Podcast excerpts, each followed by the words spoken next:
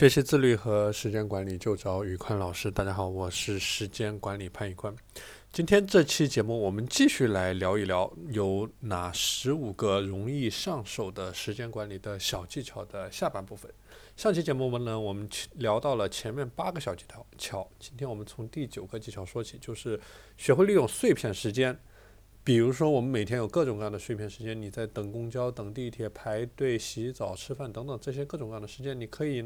把它给利用起来。比如说，你在等朋友的时候，可以看一篇干货文章；你在乘地铁的时候，可以去听一下各种音频的个人成长类提高的节目，或者说去进行一些反思、总结、复盘，对今天进行一个计划等等等等，这些都是你在碎片时间可以做的一些事情。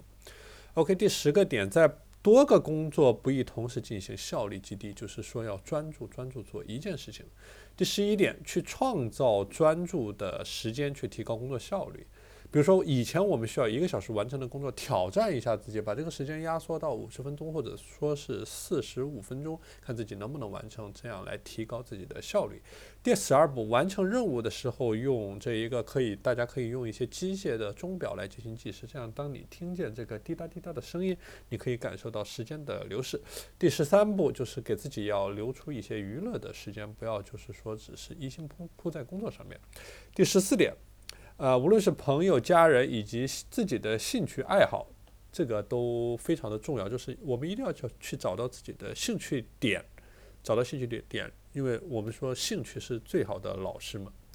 啊，最后一个第十五点就是说，去列出你的待办事项的清单，以及说你的工作的完成的顺序，然后按次去执行。这里呢，可以用到我们之前讲过的重要紧急的四象限的法则。好的，今天的内容就和大家分享到这里。大家如果想学习自律和时间管理方面的知识，欢迎添加我的微信 p a n l e o n 一九八八 p a n l e o n 一九八八，我是时间管理潘宇宽，我们下期节目再见。